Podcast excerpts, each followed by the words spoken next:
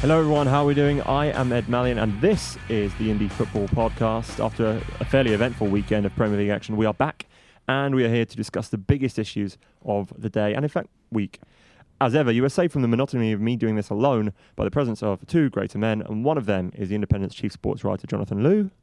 Hi. That's uh, yeah, good timing. And the other one is the Independent's chief football writer, Miguel Delaney. Yep. Hi. Yeah, enthusiastic hi from Jonathan there. No, both of you incredibly happy to be here. Miguel, as always, uh, late. Ah, come on, Uh, I was, I, was so- I, I actually had a good reason this morning. uh, yes, uh, it took him 16 minutes to get here from the tube.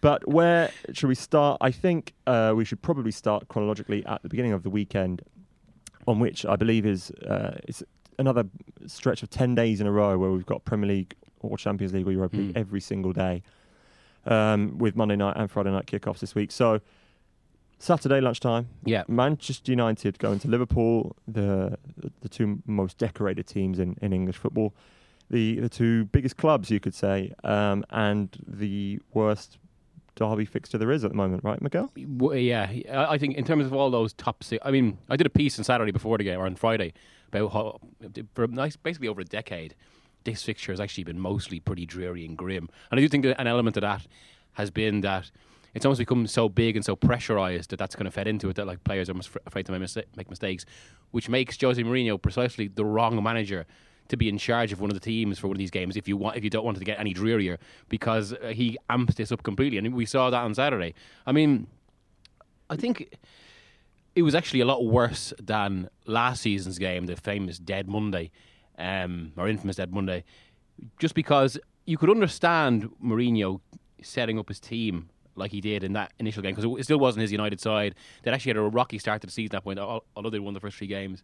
They defeated Watford and looked like it was going to go the, off the rails a little bit, but he, so he kind of needed to stabilise. But this time, they're on form. They're his team. They're playing a Liverpool side who who are eighth, who are missing their best attacker, whose defence is, you know, uh, you know, whatever we want to say about it, uh, it's very suspect. Susceptible. And he, and he sets up like that. I, I don't think there's any excuse. All, all the, you see a lot of a lot of this talk. Oh, um, you know, playing for a draw and getting, getting a team to execute a game plan like that. You know, it's a very difficult thing to do. Why, why not play for the win? I mean, it's. I, I see your point. I, I- I think, but if you look at it like over the season, that you know they're going to have two games against Liverpool, who should be a team in the top four there or thereabouts, and you get the draw away from home, you get the win at home, you're taking four out of the six points, you're doing fine. I think the only problem, obviously, is that Man City look a bit like a steamroller, and on a weekend when when City, obviously their r- result is impressive in terms of the amount of goals they scored, winning seven two against Mm. Stoke. You don't actually you don't kind of win and lose the title in games against Stoke. Well, you win and lose yeah. the title in games against the, the, the Big Six. at this point, it ha, it ha, I think it has flipped in that regard. The big six, big six games have become more important. I mean, okay, Liverpool had the best record in the big six last season, but then their form was so pronounced against the bottom 14 that obviously became another issue. But Chelsea still won kind of like a critical mass of those games against the rest of the big six, which I'm not sure United will. Um, and and I think the contrast with City and how they're going to look like they're going to score so many goals and thereby win so many games is all the more important just because it, it, it wasn't even that Mourinho went for a draw in this match. It was what this whole match said about how he views football in contrast to what we expect should be the champions, I suppose. Well, the way that City are going, I mean, United are not going to win the title unless they get one point more than City. And the way City are going, it, they could quite easily win 30 games this season. We, c- you could be, they could be on to 93, 94 points. It could be a, a situation where, like, like in 2012, where United ended up with 89 points and finished finished up second.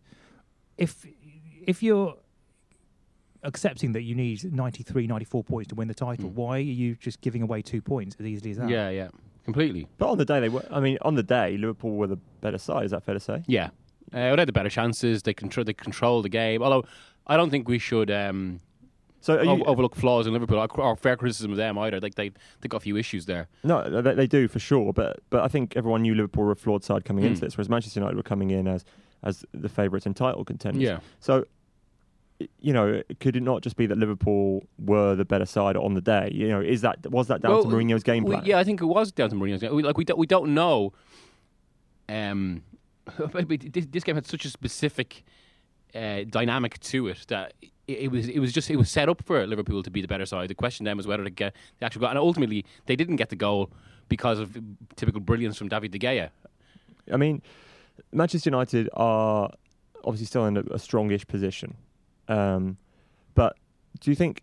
I mean, uh, it, it makes you wonder now how he's going to approach the trip to the Etihad. Yeah, Um, how is he going to approach you know some of the, the No, more but difficult we're- we're away gonna- trips? We're going to see all the all these away games will be the same against the top. It's almost like a compulsion. He doesn't know another way of, of playing. But this is how he's It's had his his, default. success, But you know, isn't you, it? but you know, you, well, he, his Think peak, of the his most peak famous. is- what's the most famous Mourinho game you can think of? For me, The Barca it's game. into Barcelona. But, but this see, this is a key difference. In that match, he had something to defend. He had a lead to defend from what was a, admittedly brilliant counter-attacking performance in the first game. What does he have to defend now? Th- th- There's a, key difference there. I know I've seen a lot of like United fans go on in the last few days, like, especially in response to the piece I did criticising Mourinho's post-game comments about oh, oh, you know, Fergie set up like this. You know, he said, well, first of all, when, when Ferguson set up like that at Liverpool, he got two wins, two seasons in a row. The uh, John O'Shea game and the Tevez game. And always, even even when Ferguson, Ferguson played counter-attacking football like that, or played a more constrained game, there was always more attacking to it. Secondly, there's a I think there's a bigger issue here, and Mourinho's comments about um, PSG have, are relevant in this regard, and that to a certain extent, Mourinho cares more about his personal le- legacy than whether his team will succeed. So, say a, a, a classic example here: the six one against Man City uh, at a certain point in that game, Ferguson basically decided, right, we may as well just go for it. We're, we're going to try and rescue this game. And he didn't really care about getting humiliated. Well, he obviously cared, but like you, you know, it, it him losing three one was the same as six yeah, yeah. where- Whereas, whereas Mourinho, you'd never, never because uh, sometimes it feels like it's more important that Mourinho's personal legacy is in, intact rather than kind of the overall ambitions of the club. Which kind of makes you wonder whether he thinks that if he finishes a good second to City this season, maybe wins a cup, whether he feels that's defensible for his legacy. Yeah, I, I, I think he, he it'd be interesting that scenario, which is obviously a very realistic scenario, to to see how he squares it with himself almost because it, it does sometimes feel like he tries to convince himself of, Mm. of these things and uh, you know whether he points to the amount of money they spent compared to United, which is about the same. I yeah, guess. yeah. Well, to be fair, Yeah. City City have spent more than but then like. Uh, we, we again, when it, when it comes to clubs of that size and in this in this modern game, again, there's like, like a critical mass of spending. Once you're spending a lot of money, it's just it's, yeah, yeah, yeah. What's the difference between spending 400 and 300 mil? yeah, it's about a certain player at a certain price. The other point, I mean, I want, I'd want to make is that seeing as United dev- derive so much of their income these days from essentially being an entertainment product, Mm. being being a, a vehicle for, for advertising, for, for commercial income, you have to wonder what if you're you know if you're one of the Glazers or if you're one of United's sponsors watching that game and thinking, is this the sort of Yeah. product we want to we want to identify our brand with? But are they even really an entertainment product anymore? It's just, I mean, it's just a, bol- it's a vehicle, isn't it? It's just a vehicle. Uh, The, the entertainment argument. I guess they would claim that they've been entertaining this season because of the amount of goals they've scored. A lot of those scores have been very misleading, but Exactly, and and there was a comment again. I said in that piece after the game, the comment Mourinho made after Liverpool. They didn't. They didn't give us the chance to open up. They didn't change the structure of the game, which allowed us to uh, to then counter it or to attack uh, or something along those lines. That's not that's not exact. Uh, Exact, exact wording, but that was pretty much what happened in, the, in their four four nils. They went ahead, fair enough, but then it caused a change in structure to the opposition that kind of played into United's hands. And again, it comes back to this whole idea that he's ultimately is just a reactive manager in this in that sense. And I, I mean, some I sometimes wonder whether they're going a bit too harsh, and especially given their start here. But it, it was just so frustrating watching it, and spoke to what I think are so many fairer concerns about Mourinho in 2017 compared to Mourinho in 2005. Say, and I, what sums it up as well. I think I think his whole his his thought process. Oh, sorry, his the way he, de- he deals with Martial basically reveals his whole thought process. This is an attacker, you know, a, a really flamboyant player who could well be with the next few years one of the top five attacking players in the world. And Mourinho doesn't seem to fully trust him because of because of his defensive work. Martial's a, he'll be playing left back within a few years. Well, the future Ashley Young. yeah, yeah, But you know, he has always been. That I mean, that is when you when But you the hired Jose, you, they they had Anthony Martial already Hmm. at the club, and then they hired Jose Mourinho. They know that's part and parcel of what you get. Um, I know you've done a lot on this before, in terms of uh, when Jose Mourinho had uh, most of his success, Yeah. there were just far fewer goals scored, and and being uh, a defensive slash reactive manager Mm. was was more conducive to success, really. And then after 08 Yeah. really was the watershed when Pep Guardiola came in. The amount of goals you needed to score to get to the Champions League Yeah. semi-finals was, was significantly increased, and and then that began a kind of a more fallow time for him, I guess. That whole time at Real Madrid, he won a title at Chelsea, but do we think at United he is actually capable of, of do you think he will one do you think he will adapt to this slightly different game that he finds himself in now Mm. or do you think he will just manage to kind of bludgeon through and have success playing his way but it will be a more measured success and he'll never ever win the league or Premier League, uh, league or Champions League I- with I- Manchester United I think it's a little bit of both. I actually say he's more likely to win the Champions League than the league, just because I think to win the league would probably require both City and Chelsea. Now that's presuming they kind of stay with their current managers. Both City and Chelsea to um, to have particularly bad seasons.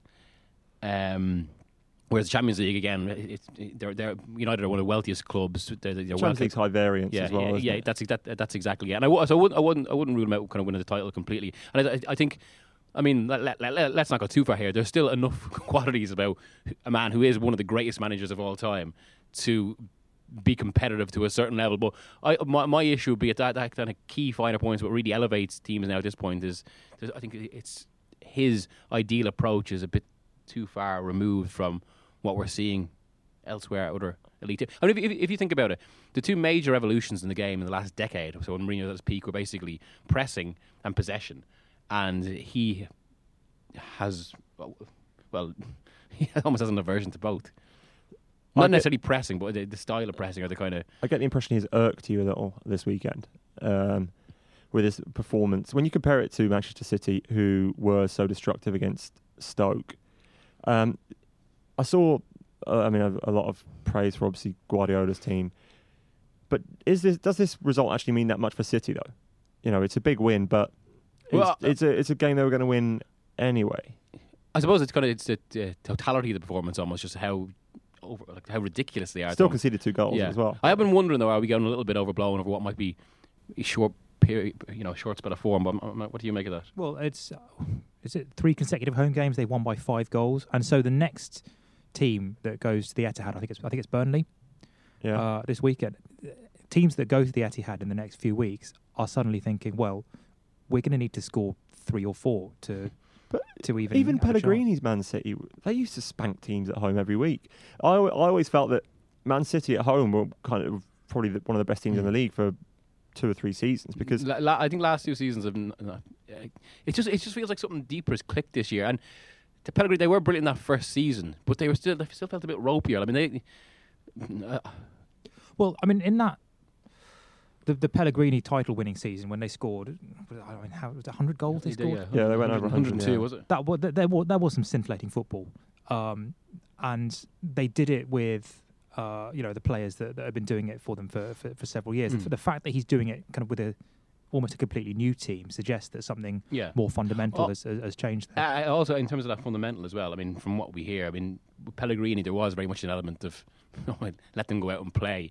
So when they were on good form, I don't think that's necessarily a bad thing. Yeah, of course, yeah, but, but, but, but the- the issue when they were on form, I mean, good players could really link up and you know express themselves. But the problem was then those days where it just kind of wasn't working. There was no you know system to fall back on, no- nothing they could do to kind of rely on. Whereas what's been so key with Guardiola is that there's very a very very sophisticated system in place. Maybe one of the most sophisticated we've ever seen in football because of how difficult it is to learn and apply. And at the moment, it's just producing irresistible uh, effects. I guess, I guess the other big result from Saturday, uh, well, in fact, there were two. But Crystal Palace beating Chelsea was one that uh, was not expected. Um, Without the ones like you, who work tirelessly to keep things running, everything would suddenly stop. Hospitals, factories, schools, and power plants, they all depend on you. No matter the weather, emergency, or time of day, you're the ones who get it done. At Grainger, we're here for you with professional grade industrial supplies.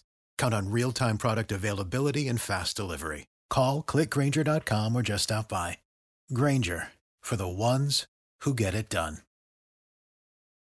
Every fan knows the right player in the right position can be a game changer. Put LifeLock between your identity and identity thieves to monitor and alert you to threats you could miss. Plus, with a US-based restoration specialist on your team, you won't have to face drained accounts, fraudulent loans, or other losses from identity theft alone. All backed by the LifeLock Million Dollar Protection Package. Change the game on identity theft. Save up to 25% your first year at LifeLock.com slash aware. I think now we're looking at Chelsea, and is it, do you do you think it's fair to say that their title race is over already? I think that They're I nine, they're nine points back from City. They can still go on a run, but yeah, it looks. It looks again. You come back to the squad depth. I mean, you you were there. I, I Yeah, still haven't yeah. properly seen it. Well, uh, talking to Conte as well afterwards, and you know he didn't. He, he he never does expressly say anything, and sometimes he, I feel he can hide a little bit behind the language barrier. Yeah, but he, they were completely outplayed by Palace as well. They had a, they had a, a little spell. Palace flew out the blocks. First fifteen minutes were completely dominant and could have scored two or three times, um, but didn't. And then they uh, go ahead for a you know a proverbial backside goal that Cabaye one that went home via two defenders. Chelsea equalised via a, a really soft corner where they've got th- they've only got three guys forward for it, and there are six defenders, and Bakayoko just rises above everyone and heads home. Palace are shot to pieces, confidence gone because you know they've lost seven games in a row, and they can see this coming. But they still Chelsea still couldn't assert themselves in the game. They were very poor. Batshuayi was dreadful, and they wouldn't. We we were asked a lot, we asked him a lot of questions about Batshuayi, and he wouldn't go in on the one player. You know, he said we were Yeah. all bad, we were all bad, but he kept dropping references to the fact that he felt he didn't have enough options. He said I've only got Morata and Batshuayi, so Morata's out injured. Mm. That's what this is what they've got. They lost Kante. They they they missed Kante so much um, for this game, but but really it was a strong side and they should have done better. They just did not look good at all. Now consider they've just been bodied by Manchester City as well in their last Premier League game, beaten by Palace. They go into Wednesday and it, and they could beat Roma and they've got full control of their Champions League group, and it just starts to feel now that they're probably because their squad is a little bit thin. They're probably better placed to challenge for the Champions League, I think, than the Premier League. Well, that's. I mean, from from someone that was at both games, how how do you square the fact it's so conspicuous? that They follow basically what people are saying was their most complete performance in Europe ever against Atletico Madrid to the last two matches. Yeah, yeah, know, Uh, at Atletico, they were just brilliant, but they, but I guess that it felt like they put a lot of work into that performance. That uh, they really prepared for playing against the Simeone teams. I think you have to, but they, they, they found all the weak spots, and there aren't many weak spots in a Simeone team. They found all of them, and they they played really well. And then in the end, it's a you know the last kick of the game that they won the game with.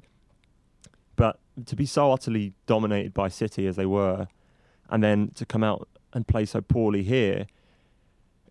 I, I noted in um, the, the follow up I wrote yesterday that the last time they lost two Premier League games in a row was Mm. when he did, made the big change last year, the one that won them the league, the 3 4 3. But the difference is he had the time to do that on the training field because they didn't have European football. And he had a week where he could like hammer that into the players.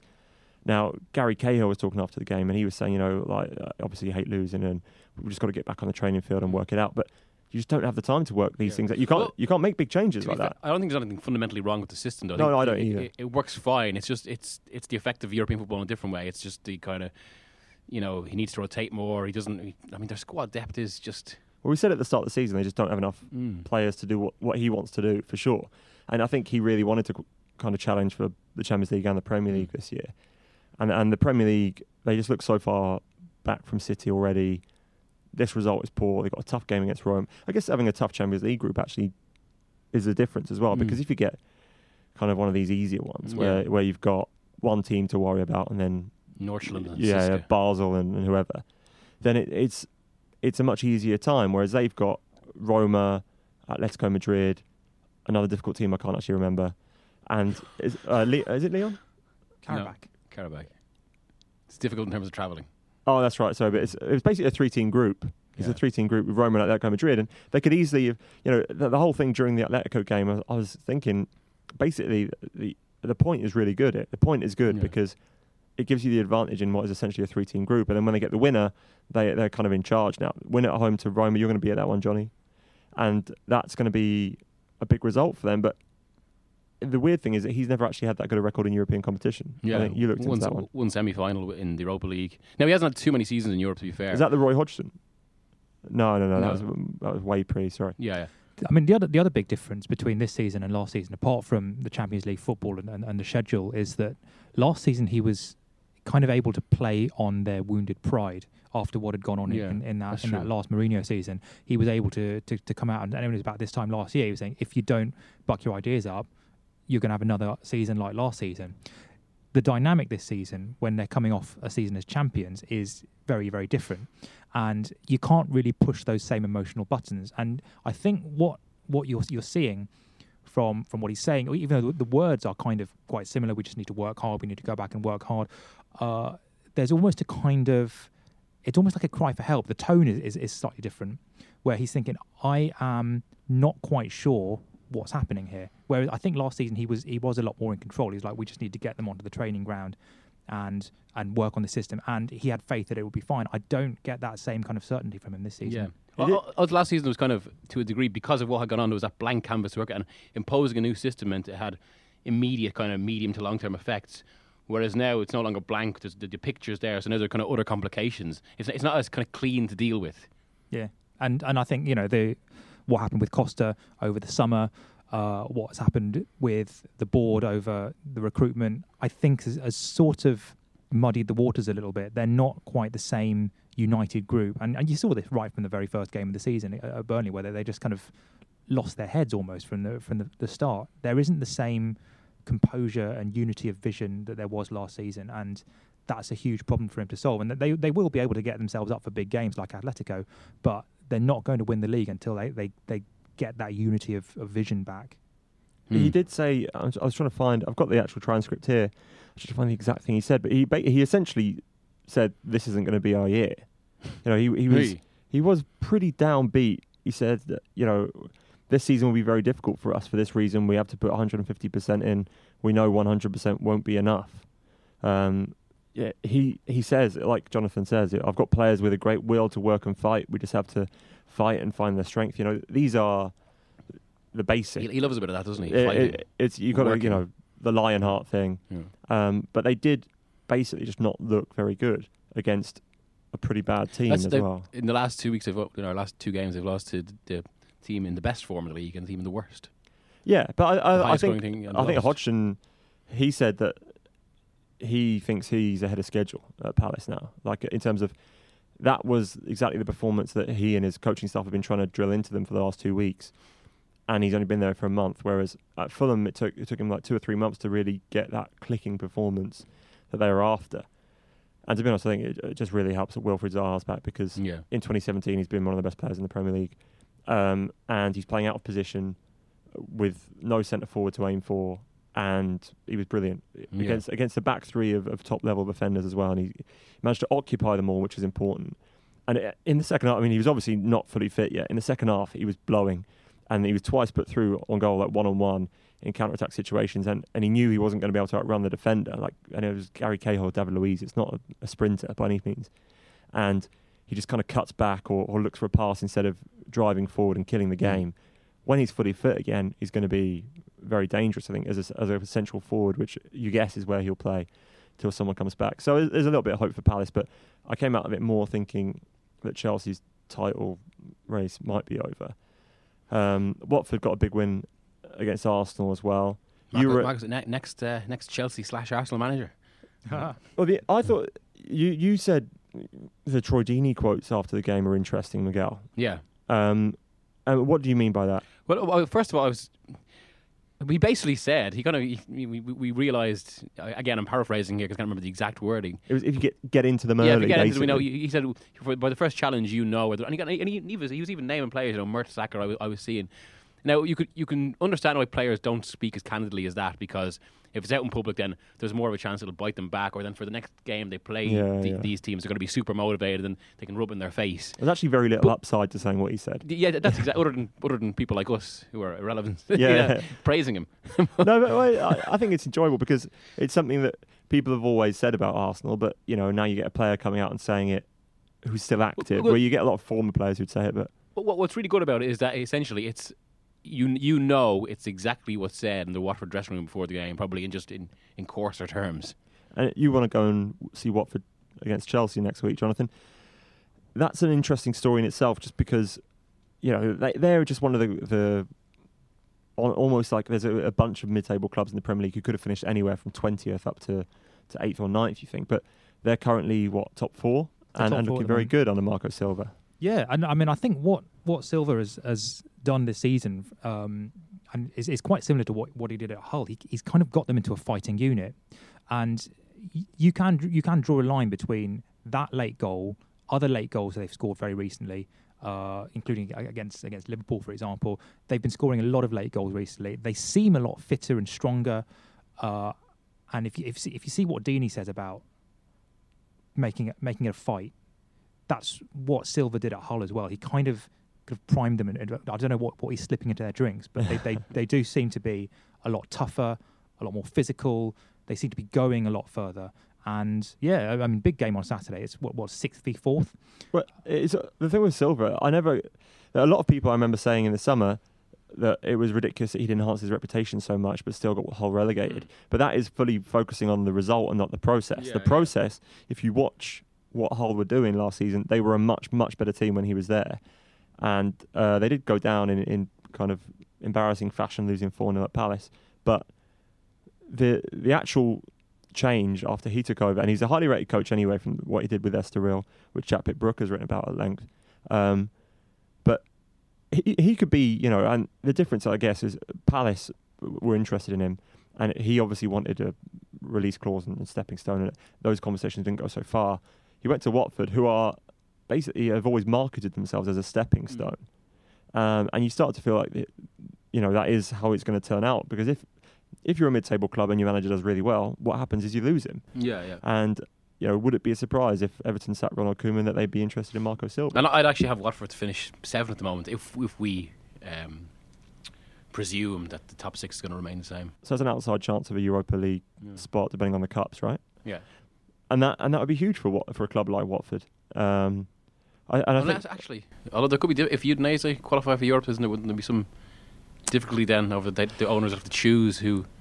it seems like a story you could start writing now and just update it over the season, depending on you know if if if Udinese, yeah, it is um it is a thing because they sold Granada to uh, the Chinese, but they do still own Udinese and Watford. So yeah, you can't have both clubs in. You, I mean, they couldn't pull a, a Red Bull and pretend that you know everyone knows this is very much they're both Pozzo enterprises. So um, I think it would be interesting to to see that because you know occasionally we've had these these clubs that get into the European spots. Bolton, we've had Stoke, Yeah. Wigan uh, did it via the cup, Portsmouth. I, I think it, it is interesting because it it diversifies the sort of clubs we're sending and it's it's fine. But I think what we're seeing with Watford is that they're a more modern club behind the scenes than you'd expect from going to their stadium. Yeah. Um, they've got a huge scouting network via the Pozzo network of clubs. Um, and they're actually running quite a smart manner. We said it during the summer how good their transfer business was. Um, but they basically managed to brilliantly scout a manager, brilliantly scout a lot of players, which is what clubs like even Southampton, who were previously kind of that seventh club, Mm. have failed to do. Is it, it's starting to look a little bit like Mauricio Pellegrino wasn't the answer they were Yeah. looking for, and after Claude Puel, you know, you start asking questions like two two duds in a row, possibly uh, down the line. Is is Les Reed going to have to reassess what he's what he's doing there? I just think it's interesting that Watford have been the bounce back club when no one really expected it. What what Watford seem to have done, what Watford seem to have done really quite efficiently, and I think that very few clubs have seemed to have grasped is that it's not run like a like a regular business. They, they've almost embraced the short termism of football.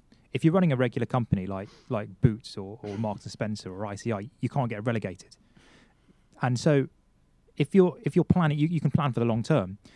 In in Premier League football, in a way, planning any further than the season ahead is is almost sort of reckless.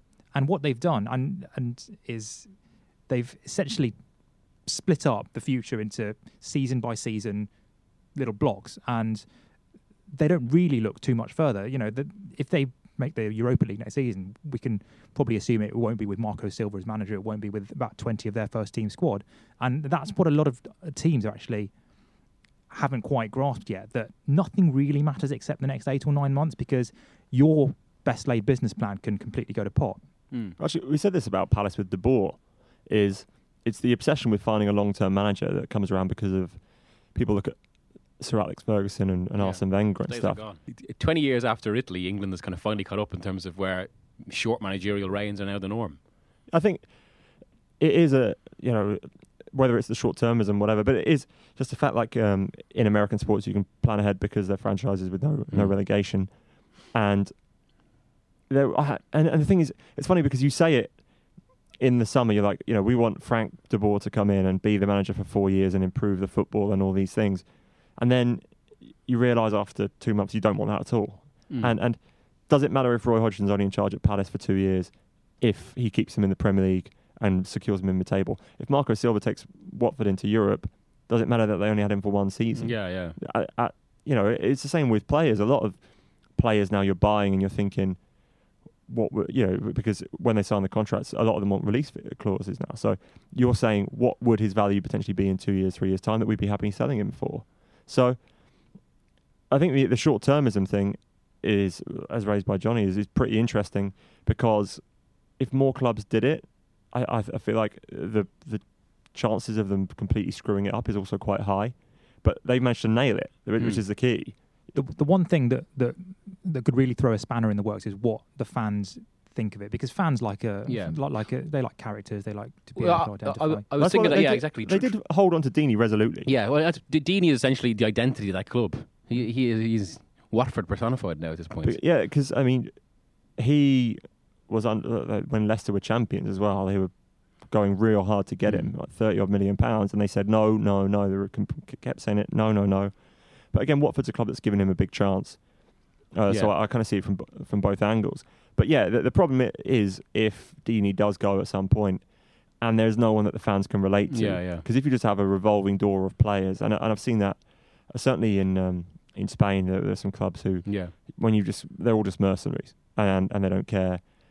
And, and to an extent, I know every player is a mercenary, but you need to have a, it's on a spectrum. Like you need to have a connection between. Yeah. And, and sorry to go back to Palace again for like the hundredth time this podcast. Julian Speroni started on, on Saturday against Chelsea because Wayne Hennessy was injured against Ireland um, in the World Cup Yeah. playoff. And Ireland, Ireland's famous victory. yes, and. Speroni was there? Sp- Speroni was so good. Um, even though he's he's you know he's an okay keeper, he's better than Hennessy, but he's an okay keeper. But the fans love him. Yeah. He's been there for 14, 13, 14 years now, and even if he made a mistake, the fans would forgive him. When the ball goes back to Hennessy, there's like a sharp intake of breath Yeah. from everyone because they don't trust him as a goalkeeper. And, and if he drops a ball, there's kind of like a a- an outburst from Yeah, the, yeah. from the crowd behind him. So it is important because even Julian knows that he's got the fans behind him. Whatever happens, if he, even if he drops a ball, like, you know, from Yeah, a are we- corner, Are we allowed to say that in the show? yeah, it's fine. It's fine. I fine. mean, th- that's the same the same mistake that Speroni makes and, and Hennessy makes. Speroni will get a little bit more latitude. He Yeah. says because because you know he's he's part of the furniture, literally given given his, his movement these days. uh, well, he's got a restaurant named after him at the club. I mean, that's Well, I don't, what, I don't know what those, those wine bottles they advertise in the um on the on the team sheets. Ronnie's wine is or something It's, like that? uh, that's at Speroni's restaurant, yeah, in, in the club. He actually, uh, confusingly, owns his own restaurant as well Okay. uh, down the road. gets slowly worse with age. Hey. But well, uh, well, um, Steve Browett, the one of the co-owners of Palace, has actually got a smaller piece now, but he helped, helped save the club in 2010, and he made all his money in fine Mm. wine. So that's why there's a lot of wine and craft ale emphasis at Palace. And he fits the club. he found uh, a Zaha Malbec from Argentina, which he presented to Wilf. Wilf doesn't actually drink, so he gave it to his dad. But uh, I thought it was a nice story. Um, and I think, to be honest, we've probably gone on way too long. So apart from anything else, I'm going to say thank you to producer Matt Murphy. Uh, thank you to our friends at Acast who produce. Next week, we're actually going to have a mailbag with uh, loads of reader questions. So please get them in. Um, if you leave them in the review section on iTunes uh, with a five star review, then I can guarantee that I will definitely read your question out. If not, then uh, send them to us by the usual uh, ways uh, miguel.delaney at independent.co.uk. Um, or send them to Miguel on Twitter with the hashtag uh, IFP Indie Football Podcast, and uh, we'll, yeah, because you're in charge of that. So uh, Miguel's mailbag next week, and uh, I'll talk to you then.